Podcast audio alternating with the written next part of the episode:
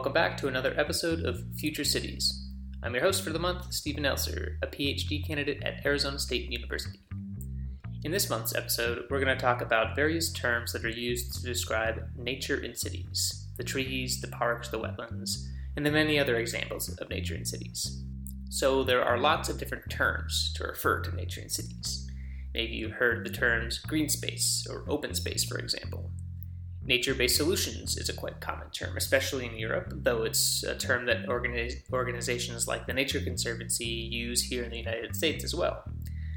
Green infrastructure is a term that's pretty popular here in the US and one that you've heard us use many times before in previous episodes of this podcast. So, which of these names is best? And why does a name really matter? Well, names do matter, I think, for a few reasons.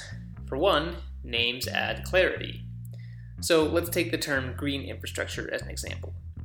In the way that I and my colleagues generally define it, green infrastructure refers to natural or semi natural spaces in cities that provide some range of benefits to people. However, that's not what the term means to people outside of our field of study.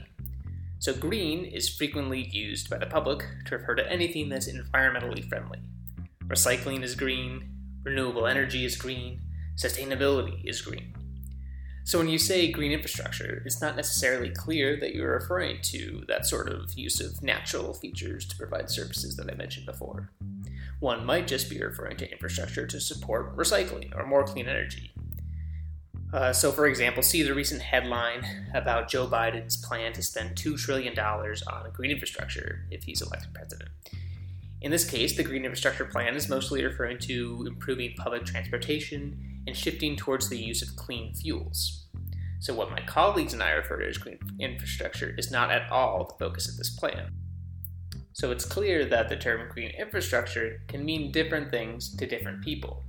And even within my own field, people can't always agree on what is and is not green infrastructure.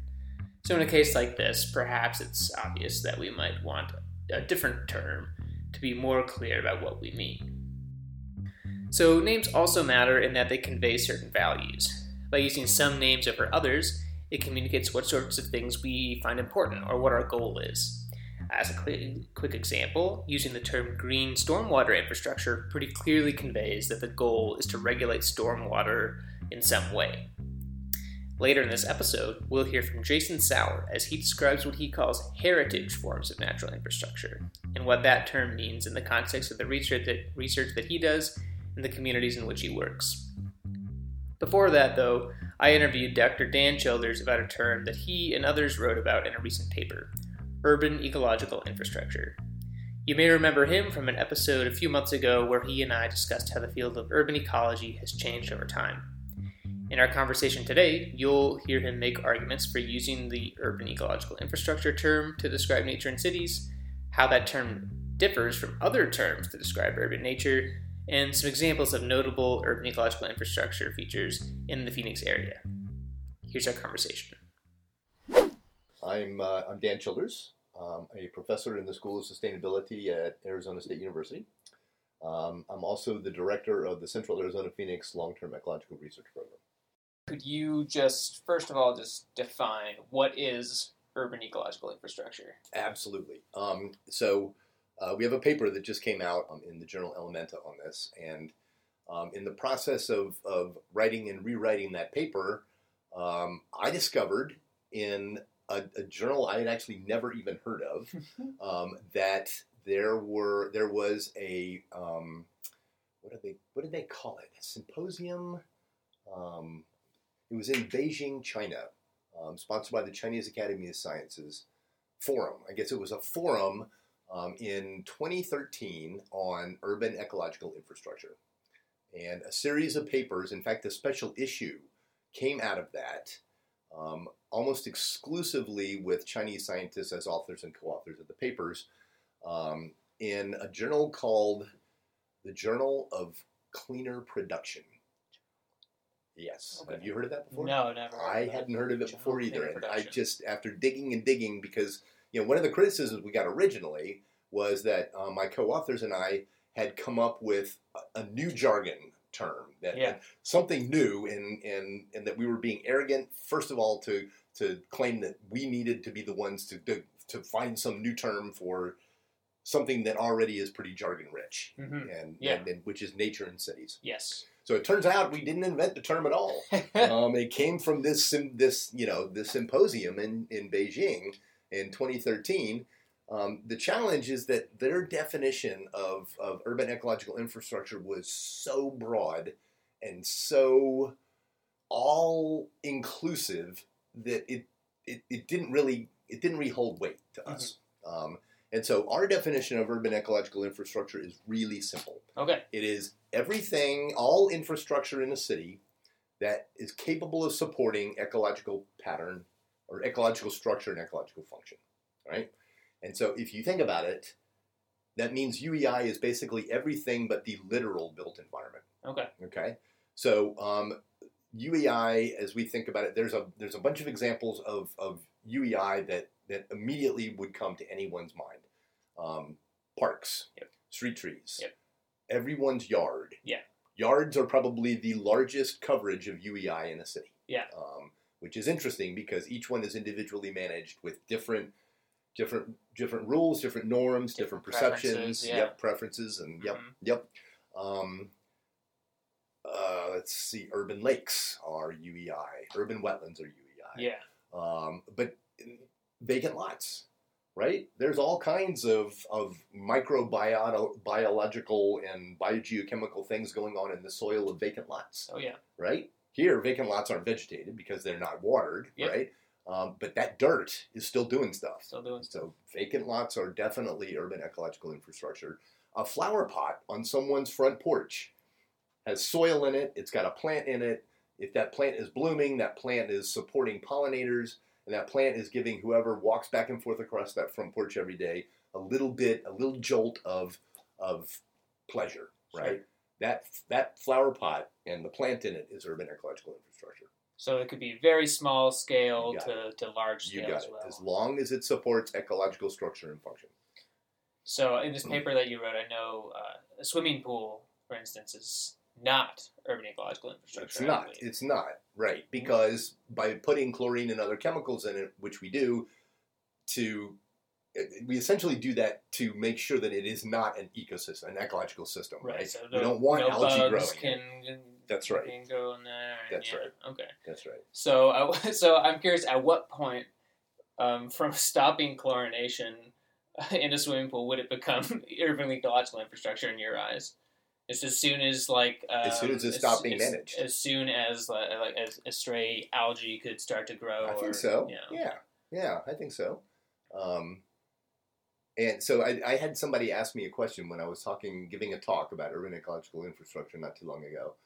Um, and it was here, I, I don't remember where it was, but it was here. And someone raised their hand and said, So we have javelina come and drink out of our pool Mm, all the time. Mm. Doesn't that make it urban ecological infrastructure? Mm. And I was like, so I, I had to think about it a minute. I thought, okay, well, that pool is providing a service, not necessarily, well, I guess it's kind of an ecological service. Uh, It's providing a service and a benefit to those javelina. Um, and I'm sort of talking through this as I'm trying to figure out what the answer is. And yeah. I said, do you like javelina? And they're like, oh, no, they're ugly and they're a pain in the butt and so your swimming pool then is actually attracting organisms that you don't benefit from and that you don't like, Mhm. right? And so not only is your swimming pool not providing ecosystem services, right? It's not providing any ecological structure or function that's generating benefits for you. Um, it's benefiting organisms that you don't like, right? And so, I, to me, that swimming pool is still clearly not UEI at that point. Um, So what about um, so urban wetlands, lakes, rivers? Those are all UEI. What about a canal? Would that be qualified? Would that qualify as UEI? I think so.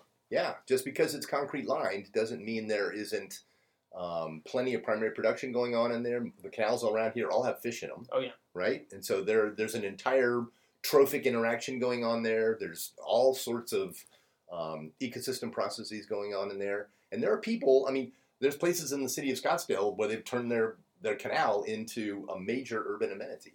Yeah. Um, and so, yeah, I mean, it, I would say the canals around here are as much UEI as Tempe Town Lake. Um, So I think that's a that's something that's really exciting about this term is that it does include such a diversity of infrastructure features. So things that are heavily heavily designed, like these Mhm. canals and concrete lines, channels, to potted plants, to trees, to Mhm. you know you name it. Mhm. I think that's really great.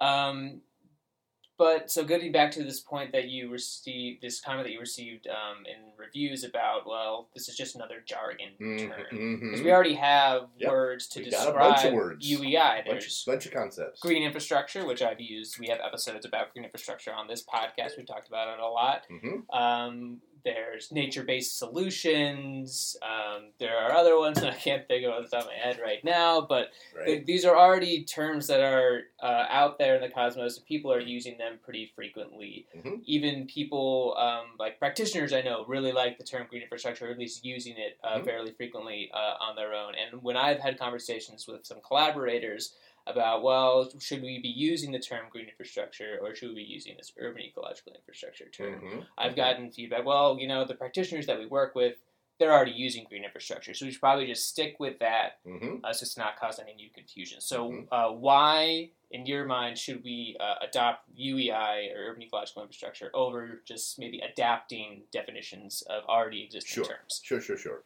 So, so for starters, I'm not, I'm not being a militant activist about this, right? Yeah. I don't carry a soapbox around with me, and every street corner I have to stop and wait to cross the light. I'm up there, I'm preaching the UEI, the UEI sermon. Um, so I'm not, uh, not about that, but I do think that there are some. So, from an ecological perspective, there are some important limitations of all of the other terms that are used for nature in cities. Um, let's start with GI, right? Green infrastructure. Um, for starters, most of the time that that term is used by practitioners, um, it, it's being used in a very terrestrial centric way. Mhm. Um, most practitioners would not refer to Tempe Town Lake as green infrastructure, Mhm. right? Um, but Tempe Town Lake is nature and city, Definitely. right? Um, and so it's missing Tempe Town Lake. Um, so that the, the terrestrial centric part of it is, is something that bothers me um, because when we think about green, we think about terrestrial ecosystems. Uh, but the other thing, the part that, that I think is particularly um, worrisome about the term GI is that when you get outside of the, the, the world of urban ecologists, urban scientists, and, and practitioners and decision makers in, in planning and that kind of thing in cities, and out into the general public, GI means something completely different. Mhm. It has enviropolitical decisions that have nothing to do with nature and cities, Right. right? And so, to the general public, if you ask people what is green infrastructure, they would tell you recycling programs, solar panels, Sure. um, electric cars, yeah, right? Right. These in more environmentally friendly infrastructures and concepts. Yeah. Right. And that's that's that leads to some very real confusion. That could lead to some very real confusion. Um, and so th- that's my problem with GI.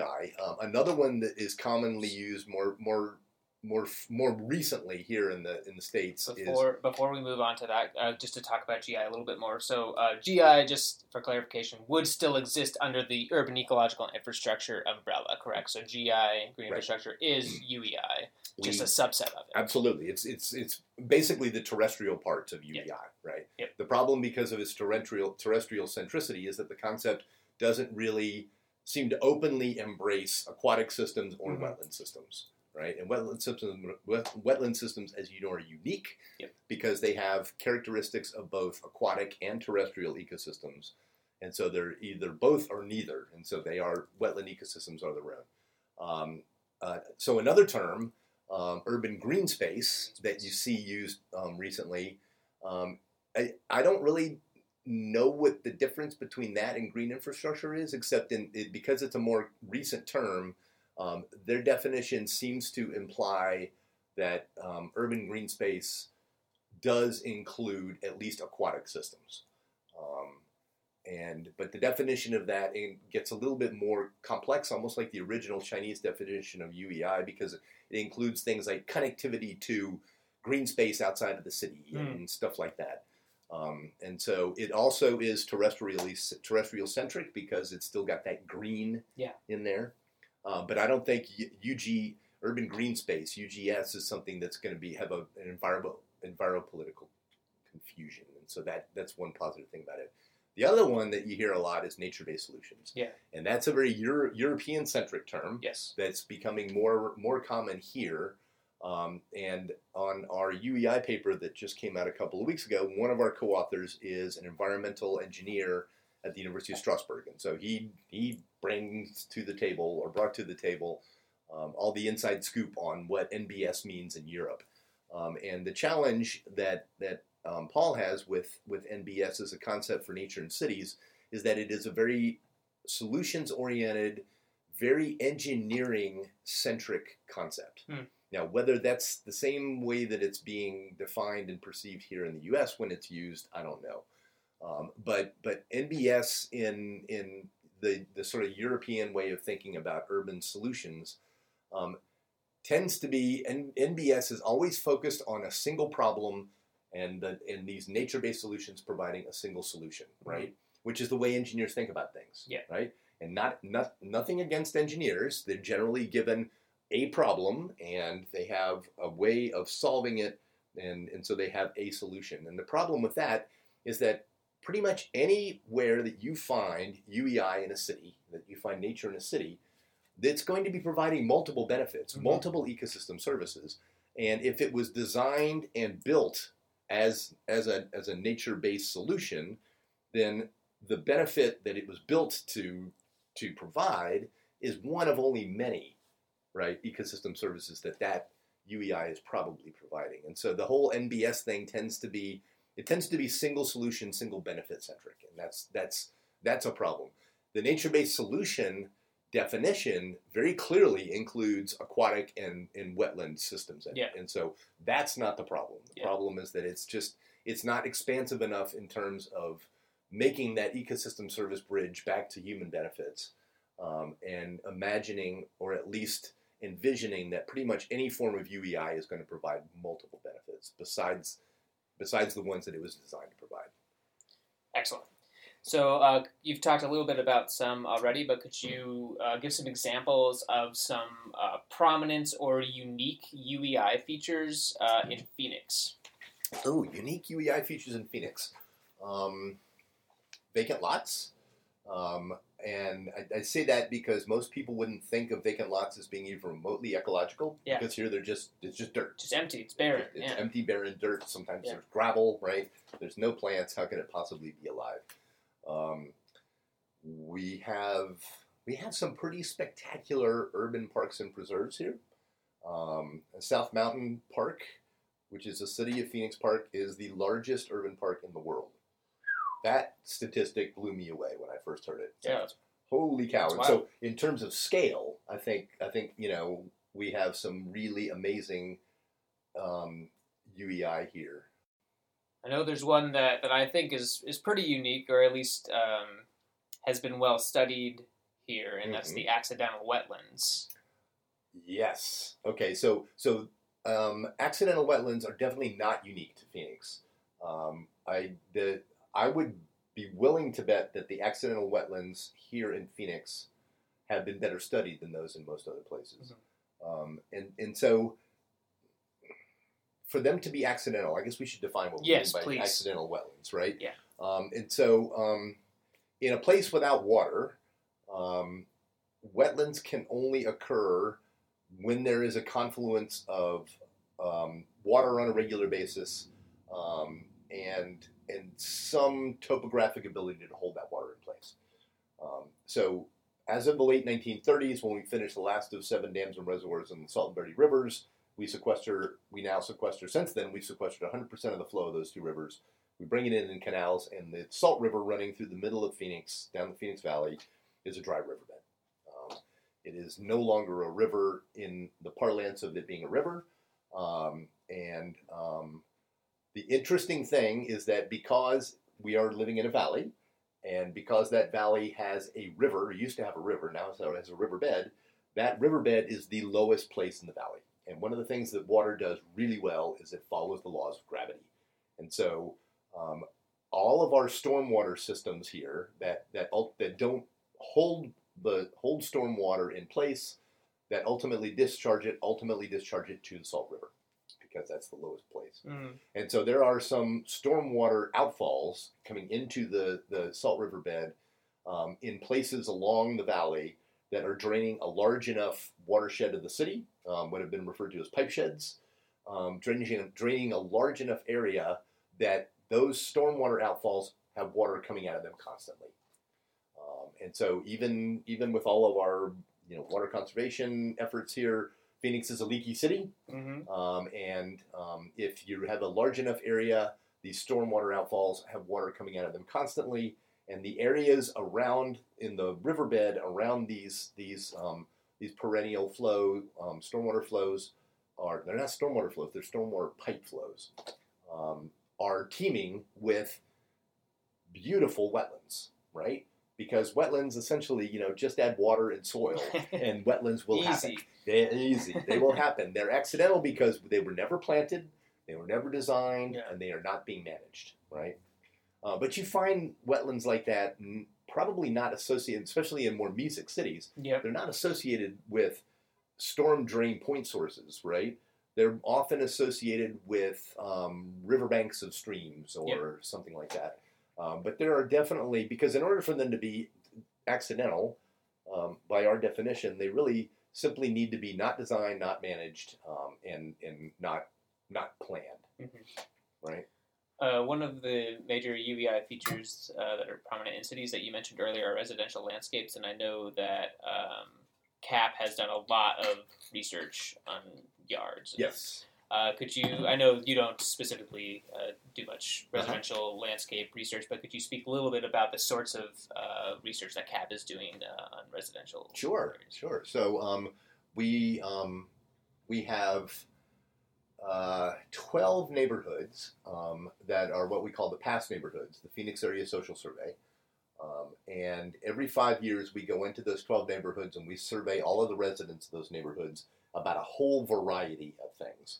Um, and one of the things that we every five years ask them questions about is, in the last five years, have they changed anything about their yard?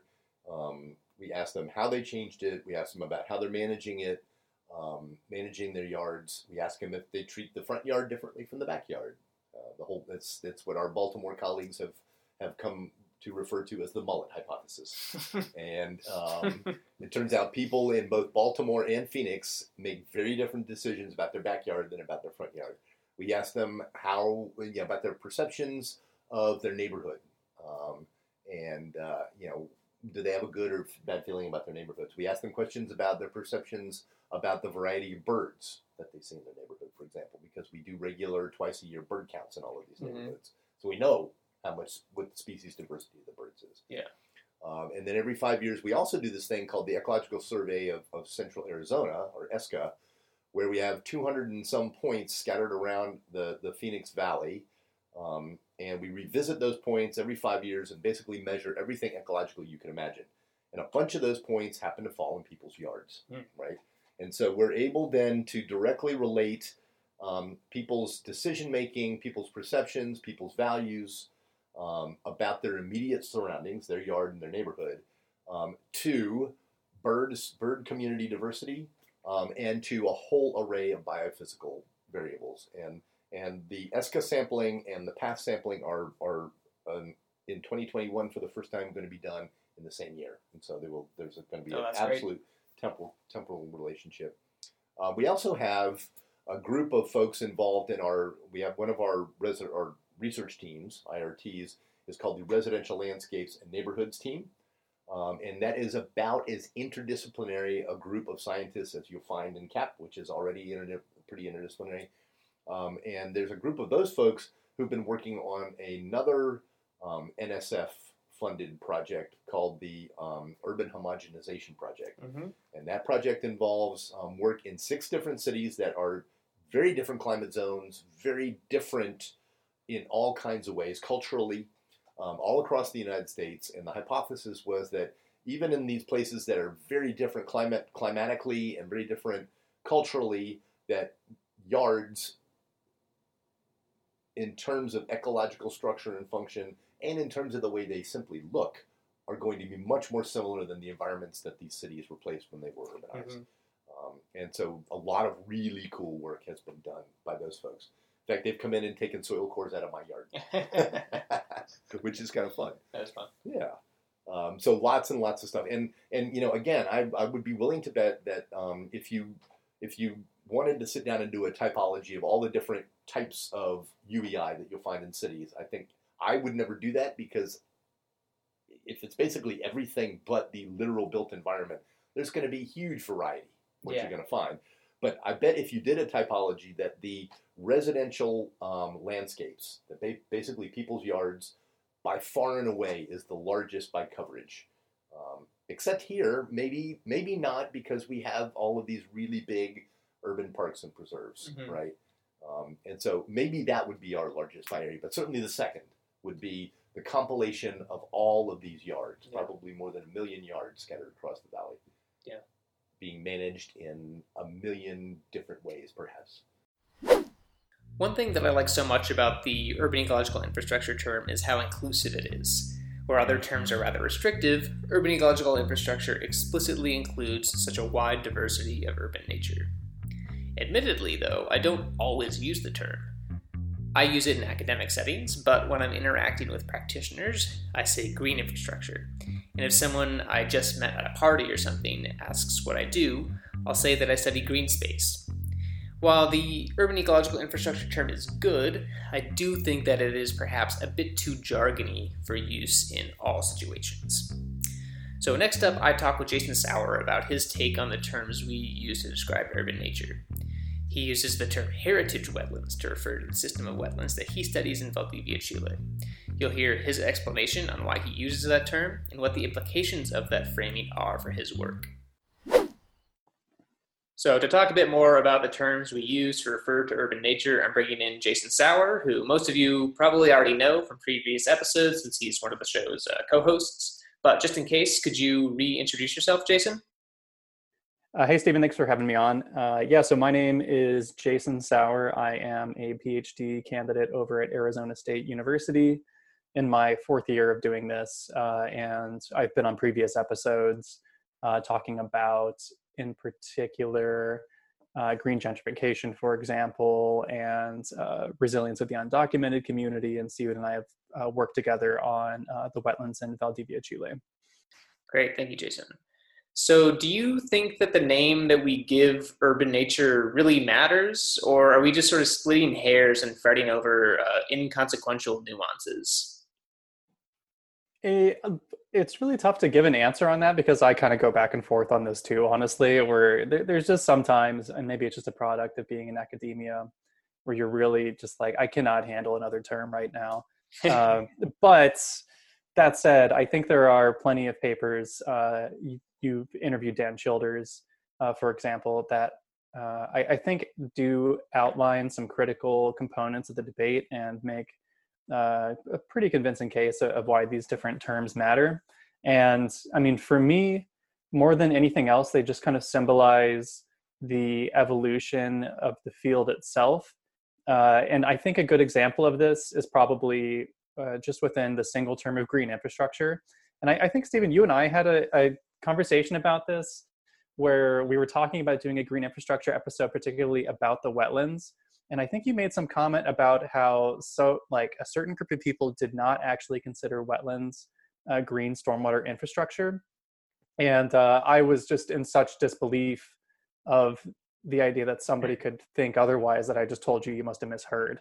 Uh, but I was totally wrong on that. So, like, I, I guess, uh, I mean, so these things really do matter. It's it's interesting coming in um, at this late stage, I guess, in the evolution of these concepts because you know I've totally missed all the debates that have led up to this point, uh, and that have effectively defined the words as we conceive of them. So, I mean, I'm relatively new to this, and so I, I certainly have no baggage with a, a, term like GI, and see absolutely no reason why you can't fold uh, wetlands into it. But I guess there are people who do think that, um, and I think that's probably true with the these other terms, and has kind of uh, I don't know more or less provided the necessity for the development of additional terms or refining of those terms.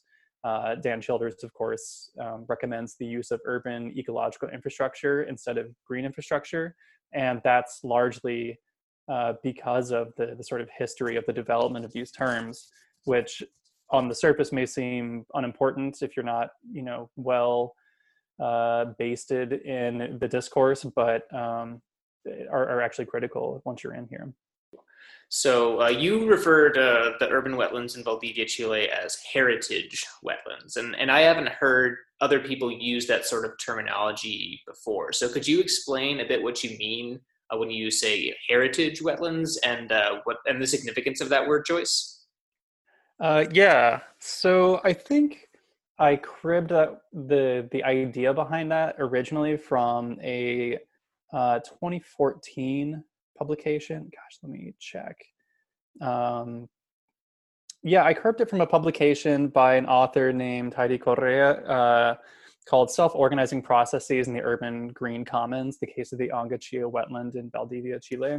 So an actual like Valdivian um, scientist, I think this was part of her master's work, uh, produced this paper on basically how these groups in Valdivia came together in order to um, promote the conservation of a particular wetland and how that turned into this like larger uh, movement. Uh, but they, the people uh, who formed these groups, I believe, identified these wetlands as part of their like natural heritage or like the heritage of the the you know the land itself is the heritage that they they've received basically um, and then i think truth be told, I think there was also a billboard in Valdivia uh, that was actually a beer advertisement uh, that talked about like our natural heritage or something like that and showed an image of the wetlands. Yeah. So part of the story is like very uh, Homer Simpson and like, well, I, I read it on the billboard. Um, but yeah, so it, like the, the, the term heritage wetlands for me is uh, sort of a critical distinction that uh, I haven't seen um, discussed it in publications either, but I would probably want to to produce something about this. And so part of it is just like uh, these wetlands and these green spaces are more than just like green infrastructure or urban ecological infrastructure. Um, they're really characteristics. I mean, their identity. They're they're part of the identity of the landscape, and in turn, that landscape is part of the identity of the people that live around it or live within it. And so, like when we talk about this sort of esoteric discussion about like ecosystem services of these lands and things like that, one of the things, one of the services that it can provide is a sense of identity, a sense of culture, a sense of place, um, which on paper looks really flat, but when you're thinking about the sort of internal, uh, like the internal side of it, or like how you feel about the the area that you live in, um, that sort of identity component of the landscape is is really important, at least on a personal level. And then I think additionally, even if you get into the other ecosystem services, the idea of um, a, a, sort of heritage wetlands, uh, like actually does provide some useful information. So, for example, I think it's Minnesota that has this development law where there's no net loss of wetlands in the state which basically has given license within some degree of regulation uh, to destroy a lot of the, the natural wetland area of Minnesota so long as uh, a new wetland is constructed elsewhere. And so I think there's been some opportunities, not I think, I know there's been some opportunities uh, to actually study the differences between these sort of constructed wetlands and the, the undisturbed or the, the heritage wetlands um, within Minnesota. And there's plenty of papers that show anything from like biodiversity to uh, the, the, cycling of chemical nutrients is distinct uh, between those two different types of wetlands. And in fact, uh, there's you know been I think long-term studies, and I feel like they're around the 10-year, maybe a little bit more um, range that have shown that these um, constructed wetlands never actually achieve, or, or you know by after 10 years have never have still not achieved the, the levels of chemical cycling that these heritage or these sort of um, spontaneous wetlands uh, actually have. Uh, so this is to say like, I, I think heritage touches at like the personal identity aspect of, of these wetland features or these other green features in the landscape, but I think there's also um, some critical ties to other ecosystem services that we wouldn't necessarily think about um, yeah I, I hope that wasn't too rambly. No that was great that was great. Um, yeah so I, I, guess now i'm sort of curious so as a researcher like so you you are not you know from valdivia chile but you know spent a lot of time down there and you were studying you know these urban wetlands. And you weren't necessarily studying them for their uh, cultural ecosystem services that you know you were mentioning before. So i guess what is so how do you think that adopting the sort of terminology and framing of heritage wetlands how does that impact the sort of work that you were doing um, and, and will continue to do? Yeah uh, tough question. Um, so hmm, let me think about this. So i think the the important part about naming them heritage wetlands um, for me anyway it it's like a reminder every time that I, I think about it in those terms that uh, these wetlands aren't just like green infrastructure. Like it's i'm affecting the citizens of this city basically. Um, and altering their identity by you know making these sort of recommendations for changes to the landscape especially for a characteristic of the landscape that's so like integral to the experience of Valdivia and is so integral to how um, you know people interact daily. Uh, i mean you you have to walk by these wetlands all the time. Uh, the city smells like wetlands uh, as you're like walking through it. And i mean that like in a pleasant way. Uh, i don't mean that in a way where it smells like you know the, the sulfur uh, rotten egg sort of thing. It actually smells like quite nice. Um, so I, I think this sort of like heritage acknowledgement is, is just a way of me recognizing like this is important to the people in this area beyond the ability of this wetland to to provide uh, you know night like um, the removal of nitrogen or, or, some other chemical before it like reaches the coast or, or some relatively anodyne sort of uh, conception of why wetlands are critical in a city.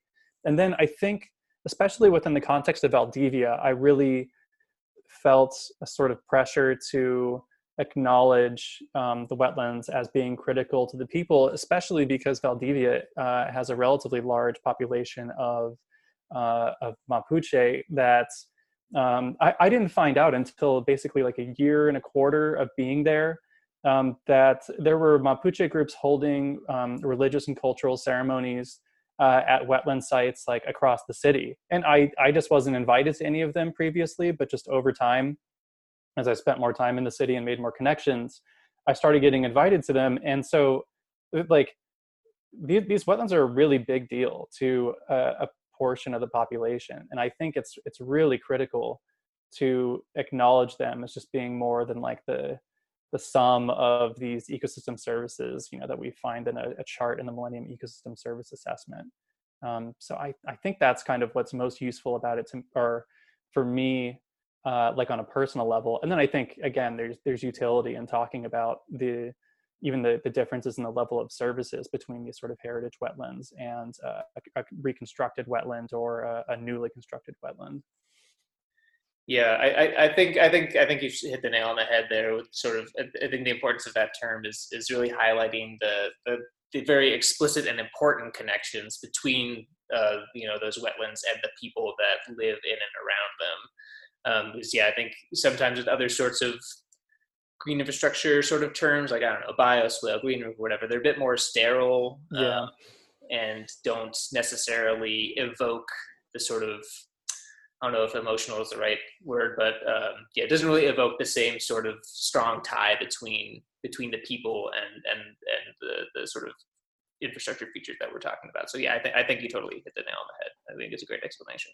Yeah, and I mean, like, it, it's really easy to sort of conceive of. Like, I'm back home with family, and my house is next to a creek, and like, if you took away the forest and like, you know, uh, undergrounded that creek or something like that, uh, like the entire landscape would be totally alien to me, and just like wouldn't feel um, like it, you know, does now, and I wouldn't have the sort of connections to my childhood growing up here and like being along that creek there's just so many it's part of the heritage of like the, this uh, of this place and it's your heritage because you know your predecessors have decided uh, actively or uh, by default to to conserve these areas, um, and that's you know what you were born into. It's your heritage. Yeah. So so now I'm sort of thinking about um, you know how how you might build up an infrastructure feature so that it becomes a sort of heritage yeah. feature. so like in the case of the wetlands of valdivia for example for those who don't know many of the wetlands are moderately new formed by a large earthquake in uh, 1960 i think. Yep. Um, so there like there are people that live in the city of valdivia that were alive before a lot of these wetlands were there um, and yet they have such a distinct um, effect on the cultural heritage of the city. So I'm wondering now, like, you know, is it possible to that we can create this sort of similar uh, sort of heritage, cultural values with other sorts of features? Like, can you could you make a city really identify with like the bioswales that we're putting in on the sides of right. you know, corners of our streets? You know, what what sort of what sorts of um, what what do we what would we need to do to develop that sort of you know more holistic uh, you know cultural attachment to these sorts of features that we're implementing? Yeah i mean that's that is sort of an interesting case with valdivia because i remember when we were first going down there we, i think we were told at least some of the the citizenry weren't that fond of the wetlands because it had some associations with this really traumatic event that killed a lot of people and really changed the the look and feel of the city, um, by which I mean the 1960 earthquake that generated these wetlands.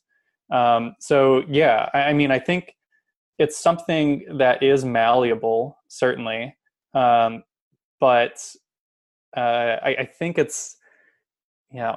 So like it, it's tough to imagine like thinking of bioswales and being like yeah that's like the part of the city but who knows i mean read any literature or memoirs and people will you know bring up like oh i had this like bike accident near this thing. It was like you know just part of this you know various set of circumstances and features that make up people's lives and you accumulate experiences over the years. Maybe you saw fox next to these things um, or you know I, I, think just over the years sure they can kind of uh, become part of the heritage of a city but that takes a lot of time and it takes a lot of experiences and uh, probably also you know good to think about uh, positive and negative aspects of your heritage too like some of this we've talked i think in previous episodes about sort of ecosystem disservices. Uh, so you can imagine like some features being like good i'm really glad they got rid of that thing uh, quite frankly. Um, yeah right or, or the instances you know where where people of certain ethnicities were just flat out prohibited from using certain you know sure. green spaces in cities and there's you know many examples of that in the united states and in other countries as well. So yeah you're right. There are ne- there are some you know negative potentially negative heritage sort of values associated with some of these spaces um, yeah that sort of need to be addressed.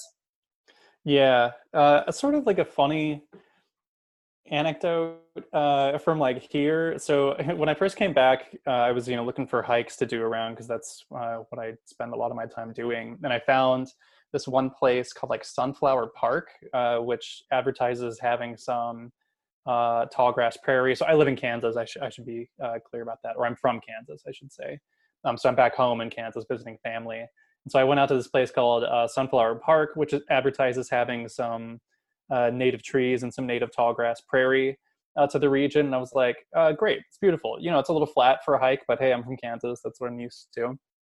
Uh, and I go out there and it's really beautiful. And there's like deer and everything else, but it's actually built on a former uh, munitions plant uh, from World War II that was called Sunflower Munitions. And it turns out it's a Superfund site.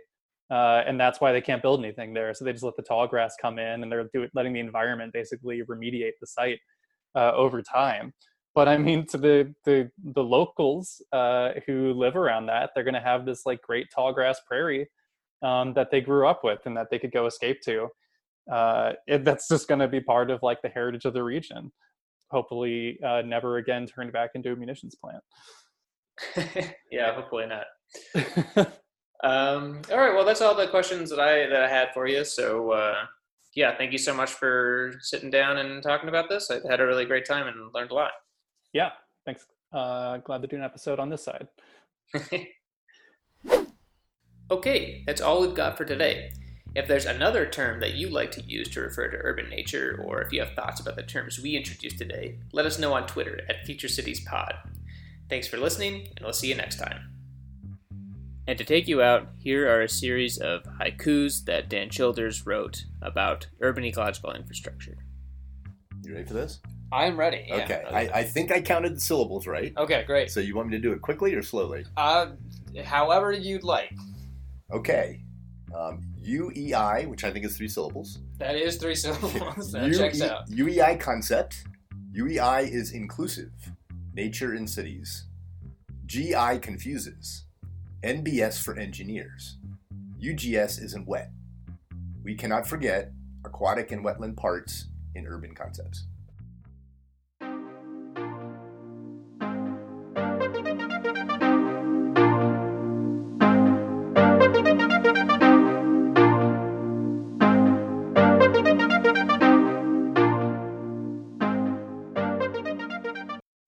The Future Cities podcast is an outreach effort brought to you by the Urban Resilience to Extremes Sustainability Research Network, or UREX as we usually refer to it. To learn more about UREX, visit www.sustainability.asu.edu forward slash urban resilience. If you have any questions, feedback, or suggestions for future episodes, you can email us at futurecitiespodcast at gmail.com or find us on Twitter at futurecitiespod. If you enjoyed the episode, please rate and subscribe to us wherever you get your podcasts. See you next time.